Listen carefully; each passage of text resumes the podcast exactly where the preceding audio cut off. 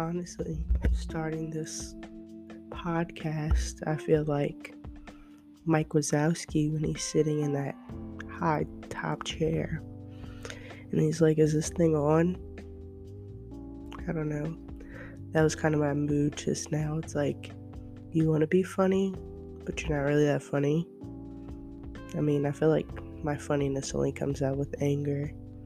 That's why I couldn't really be a comedian, because it involved too much thought to try to be funny. I feel like I'm funnier when I'm just talking normal, or just like really pissed off, you know, talking shit. Then that's when the funny really comes out. But I've been contemplating for a while if I wanted to do this podcast, how I wanted to do it, what I would say. And I feel like someone who just has a lot of thoughts going on in their mind 24/7, it's really hard to just try to gather everything of, what should I say? Is it the right thing? Is it the right tone? Is it going to be the right idea? Who's going to be my audience? Who am I going to reach out to? Does anybody even give a care about what I'm going to have to say? And I mean, probably not. People probably don't really care about what I have to say, but we'll see where it goes from there. I kind of want to start off with explaining why I decided to name this podcast Past Unexamined Lifer.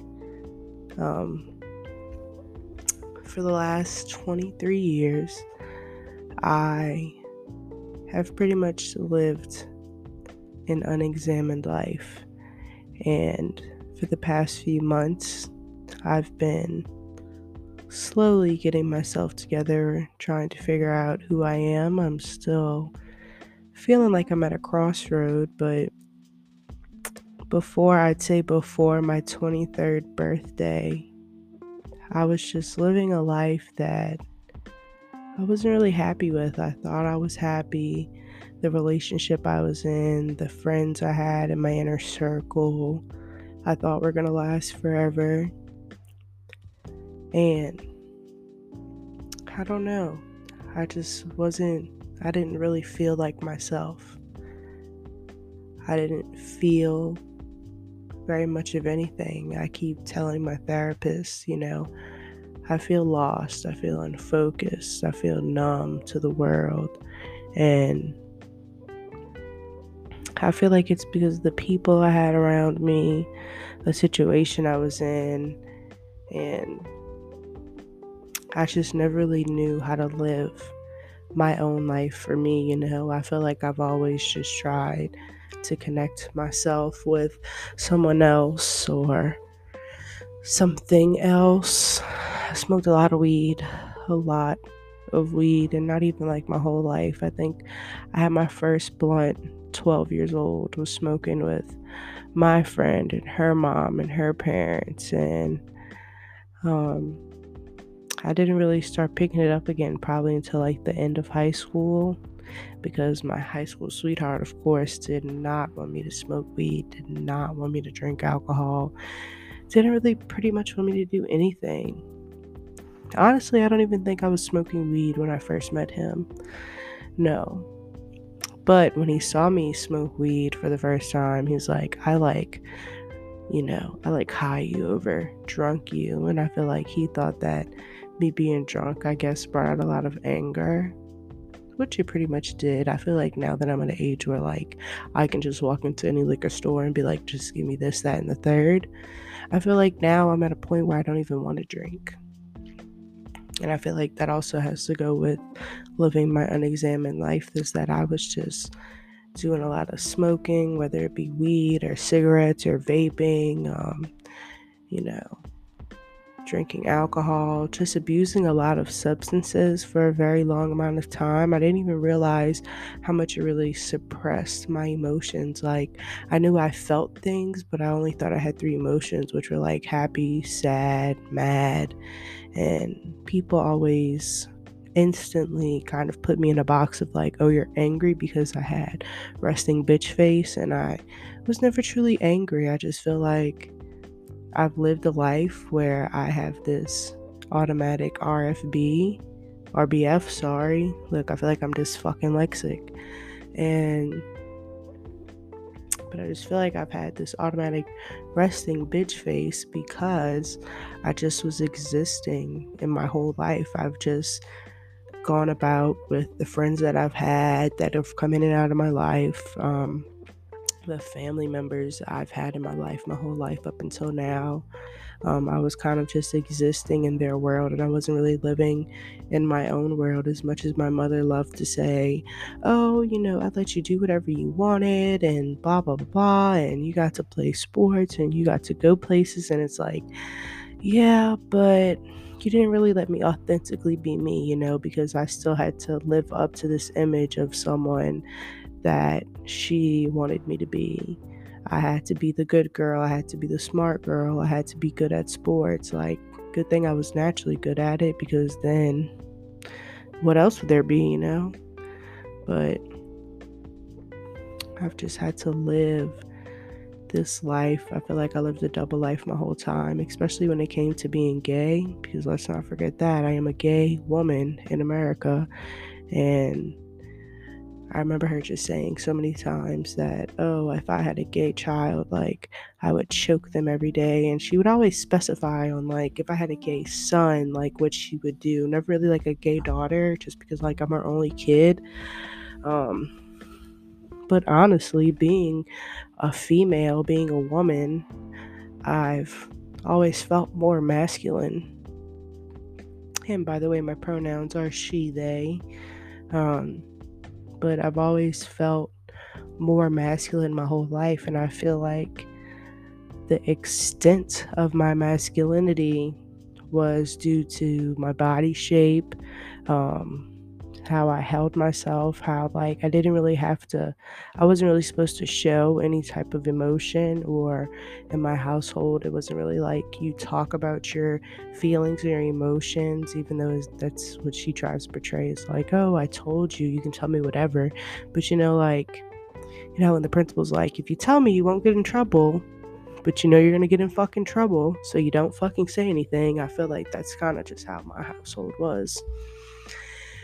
And for many, many years, like I said, like, I was just living this double life. But like I said, back to being unexamined, I was just really flowing with the footsteps of everyone else, not saying that I didn't completely have my own mind, because it's like there was a part of me who knew right from wrong. It was like, yeah, my friend wants to do this, but I'm not really comfortable with doing it, or I don't really agree with doing it. Then, you know, I went my own way. Like, I clearly had a mind of my own, but with certain things, like, for a very long time, it was just like, oh, okay, and I was just like, you know, on a bandwagon with a lot of shit in my life. And it just didn't really feel comfortable. I didn't really feel me. I felt silenced. And I felt silenced for so long. And then even, like, as a child, you know, our report cards would be like, oh, she talks too much. She talks in class all day. But it's like, yeah, because when I get home, I shut the fuck up. Like, I don't have anybody to talk to. I was the only child at that. So it's kind of just like, who do I talk to? My fucking self. Then you get pointed out for being a weirdo talking to yourself, because I would just watch my mom talk to herself, like, in the car, like, anywhere. Like, if I was with her and we weren't communicating, I'd watch her talk to herself, and I'm just like, what the fuck is wrong with this bitch? Like, But now as an adult, I'm like, I see why she was probably talking to herself. She was probably, like, gathering her fucking thoughts on this crazy ass fucking world.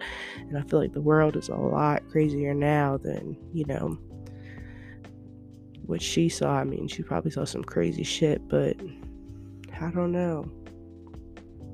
I feel like we live two completely different lives, but like I said, I see why she was talking to herself, because I catch myself in the car now, and I'm just like, what the fuck is up, Kyle? What the fuck is going on? Like, it's ridiculous. But I'd say probably even around, like, the time I made 22 is, like, I'm not going to say when shit started to go downhill, but I don't know. 22 was a very significant age for me. It's like I started to feel the change coming. Not saying that I was changing completely as a person, but the awareness of people around me was starting to just dive in. Like 22 was like, yeah, I'm about to show you some shit. And you start to see the relationships and how people treat you and what people truly think about you, because you never really realize, you know, I don't want to call anybody a hater, but you never really realize how much people in your inner circle at some point really don't care for you like they should. Like when they're supposed to be your friend, they're supposed to care about you genuinely, or so you think that they do. And it's like you see the little slick things that they do to try to get under your skin or make you seem like you're crazy, or they just try to shake your spirit, I'll say. And it's like you don't really realize it until you sit back and take a deep breath and you just look at people and you start to actually listen to what they're talking about and what they're doing.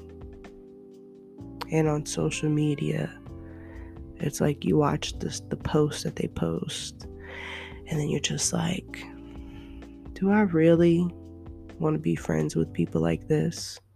Is this really where I align myself? Does this person really care about me in a genuine way? And I had to do that with not just friends, but family members. I had a falling out with my grandmother probably about roughly almost two and a half years ago. And I am black, so, you know, she called me the N-word, and she is a white woman in her 60s, so I don't really think she's that old. I mean, she knows right from wrong, but she has just this pent-up anger and bitterness about her. But I know why she called me the N-word, because she wants to get under my skin. And this was right before, you know, all the shit happened with, you know, this is like the first start of like everyone started kind of, I'm not even gonna say I started pushing people out of my life. It's like they just started tearing themselves down. It's like a rotten apple falls by itself. And I feel like that's what all the people who have left my life, that's what I consider them, rotten fruit, because they all just fell on their own. I didn't have to do anything. I didn't have to put them to a test. I didn't have to question their loyalty. They just kind of left on their own, or they put themselves in a place where they had to go. And her just being able to let that word just slip off the tongue so easily and look me dead in the eyes and just say it with her chest. It's like I wasn't even upset, because I knew there was a part of her that had been waiting to say it so bad for so long. It's been killing her on the inside to say it. And I just kind of, now when I think about it, I just smile and I laugh, because it's like, you waited so long, and I'm just so glad you said it. Because like my whole life, I've been hearing her say some fucked up shit about everyone else, and she'll make her little side comments about black people, but it's like I got to an age where I was hearing her just be so prejudiced and racist and sound so fucking stupid and not even knowing what she's saying. I'm not even gonna say she didn't know what she was saying. She knew what she was saying, but it's like if you knew how stupid you sounded, you probably wouldn't say it out loud, but in your head you probably figured like, oh yeah, that sounded so good. Like, no, you sound fucking stupid. But when she finally said it out loud into my face, I was very calm. And it's funny because she was so angry, and it's like she just wanted to take me there. And I feel like that was the first time in my life where like I felt like I didn't have to get angry with someone just because they were angry at me for no reason. like she had this built up anger. And mind you, that day she was upset from like 7 a.m. So I'm like, bitch, you just woke up on the wrong side of the bed, or you just woke up and chose violence today. You wanted violence today. And I wasn't in the mood to be violent. I was actually in a pretty good mood. Like, your girl went to the nail salon, like, got something to eat. Like, it was a treat me day. And she just wants to fuck that up with her energy, because it's just like, anybody who has a good day and doesn't praise her, she just couldn't have it. And I feel like that day it was just like so easy to just realize, you're somebody I don't want to keep around. You're someone I don't want to feel like I have to fucking praise, because why am I praising you? Why do I have to pat you on your back and give you a round of a fucking applause for fucking existing? And that's all she does is exist. Like, she doesn't do anything with her life. And I was like, that's one person I would not want to be like. So cut off. Her husband, cut off. My aunt, like, I don't know, she's all the way around fucked up. My whole family dynamic is fucked up. Like, I feel like I don't really have family. My family is like who I make it to be, because they've all just kind of, they're all rotten apples, and I feel like all of them live an unexamined life. And I feel like if I were to keep unexamining my life, that's exactly how it would end up. I would still be living at home, probably with my mother or with someone else, or in and out of my mother's house, and just be totally unhappy. And I feel like when I made 18 and I went off to college, I knew, like, after that, I did not want to go back home. I don't even want to smell the fucking air back home. And it's like, even if I go home to, like, to see someone, and it's like, I'm not even happy. It's like, I don't even want to call that home, because it just feels so uncomfortable. Like, being in this state just feels so uncomfortable. And I mean, really, it feels like this earth, like, I really feel like I'm not from here, because people are so dense to the world around them and what's really going on in the world. And like, it's crazy, just because, like, I never thought I'd be, like, one of those people, oh, the economy today. But it's like, really, the fucking economy today makes you not want to have kids. It makes you not want to have a life. It makes you just want to sit at home and not spend money, because you have to save money to fucking live. Like, my current apartment right now is a 1-bedroom, 1-bath. Luckily, have a washer and fucking dryer. $1,600 a month. I live in the South, like, fuck me. And I want to move so bad, but it's like, what the fuck? Like, where am I going to move to? Because it really doesn't get any cheaper than that. In the South, it's very hard to find good affordable housing with a washer. It's like, I don't know, it's like, you have to, for me, I don't know, maybe it's just a privilege in me, but like, I have to have a washer and dryer in my house, because it's like, you can't trust other fucking people to do your fucking laundry, because people are so fucking stupid. They're gonna take your clothes out of your washer and dryer. And it's like, I can't even judge other people who do it, but it's like, that's childish, because I used to do shit like that in, like, middle school. Like, my friend at the time lived in this apartment complex, and they had a public laundromat for, like, everybody to do wash their clothes. And like, we used to stop, like, the washer and dryer and stop the, take their clothes out, put it somewhere else, or just stop it just to stop it, or even at some point, like, threw clothes away. And it's like, I'm so fucking stupid for doing that, but it's like, that's how stupid I was. Like, I was following my friend because she wanted to do dumb shit like that, so I was like, oh, let's do that dumb shit together. Like, But now, as I've examined my life, and I feel like it's a step-by-step process, and it's an everyday thing. It's not just like, oh, I examined my life today and now I have all the answers, because it's like, literally, each and every day you just get more and more answers about, like, who you are and where you're supposed to be.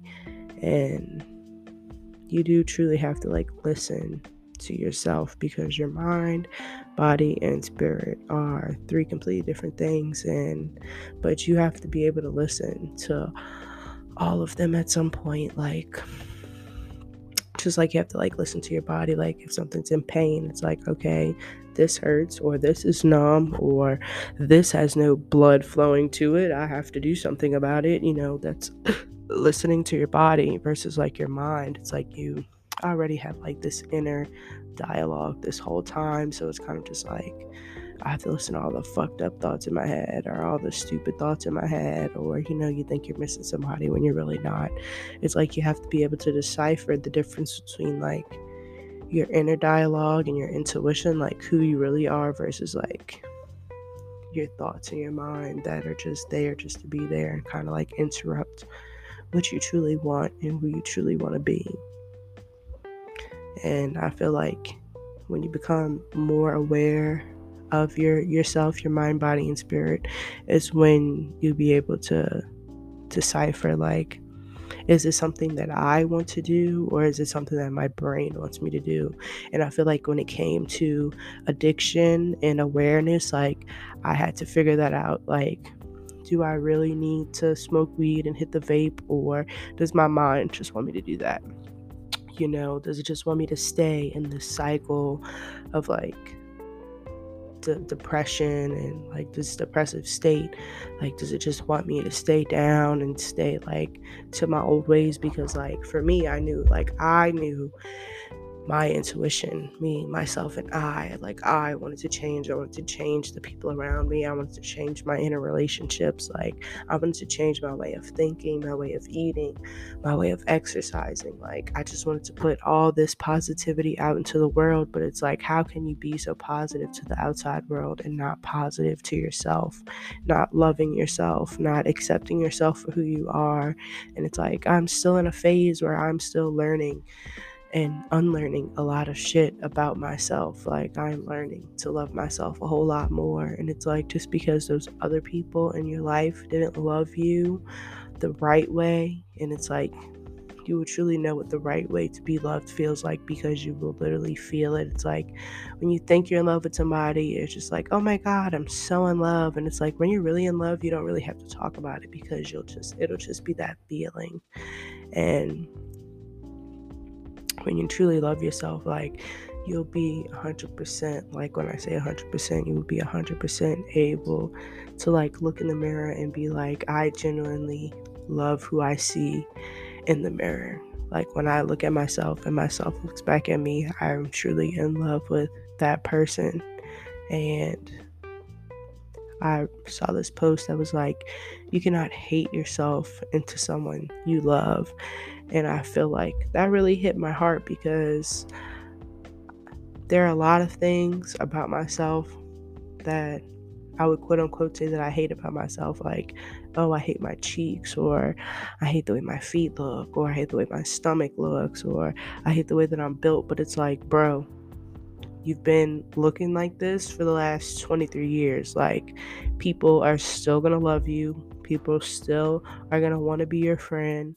Like, you don't have to have this certain look about you for people to come to you, because how you are now, people already want to talk to you. People already want to be your friend. So just embrace that person and who that is. Don't try to hate yourself into, you know, to transform into somebody else. And then, because, you know, you may think that transformation that you want to make in looks might be, oh, I'm going to be so much happier that way. But like, what about that would make you happy? And I feel like when it comes to like American culture, a lot of people just try to bully you into being skinny, and like, you have to be petite or like fucking anorexic to be loved. And it's like, I can't just love myself as a big girl. I can't be fit as a big girl. And I feel like what really made me learn to accept being a bigger girl, like, was just seeing a lot of these bigger girls on TikTok who like look like me, who are shaped like me. Like, they're loving themselves. So it's like, damn, if they're loving themselves in their skin, why can't I love me in mine? Like, why can't I accept myself for me? And it's because I just had this thought process of that I had to be skinny and petite and small and fragile to be woman enough, but I feel like I don't feel like that doesn't make me feel like a woman. I feel like I don't have to be fragile to be a woman because I am strong, and I know me being strong is everything but petite but fragile. I've been through a lot of shit in my life that makes me strong. So if I've mentally and physically gotten through a lot of this shit that I've been through, whether it was abusive relationship, abusive friendships, abusive power that I've been through, seeing my family members go through abusive relationships as well, it's if you can get through all of that, you are a strong woman. So it's why does that strongness have to be with the visual of being small and fragile? You don't have to be. Being a woman, I feel like that just naturally makes you strong, because we are able to endure so much more than your average man. And I feel like they will truly never understand that.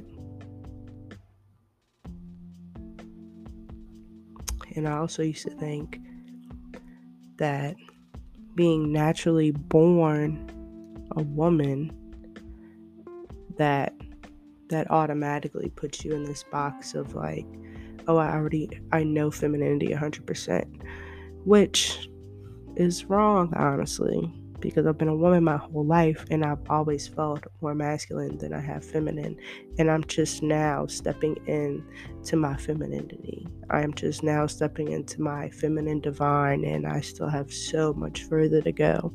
But I don't know, that was always just a thought in my head that oh yeah, I'm a female, I'm a woman, I'm feminine, I am the female rage, I am the female strength, and it's I am those words, but am I that energy?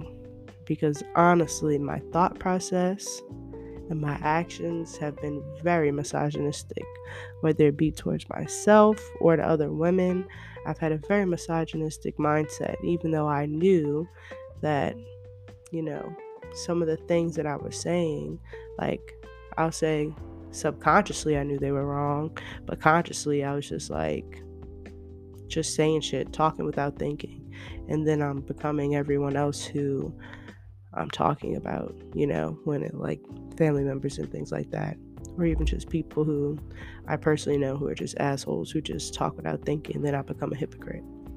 So by learning to examine myself, I learned to examine other people around me, and knowing people are full of shit, knowing I'm full of shit, and knowing that I can live my life without being an addict. I can live my life without, second guessing myself.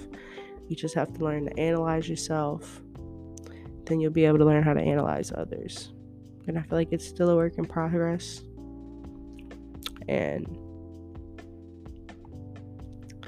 I'm satisfied with that. I feel like Cassie when it's just one day at a time. If you've seen Euphoria episode 5, you'll know exactly what I'm talking about. But yeah, literally I just have to take it one day at a time. And I know that's the most simplified advice that anyone can give, but I'm going to give it to you, and I'm going to give it to myself, because it is one day at a time, and every day will not be the best day, but every day will not be the worst day. And from the Kung Fu Panda Man, the tortoise, yesterday is history, tomorrow is a mystery, and today is a gift. That's why it's called the present. So enjoy your present day and make every day worth living.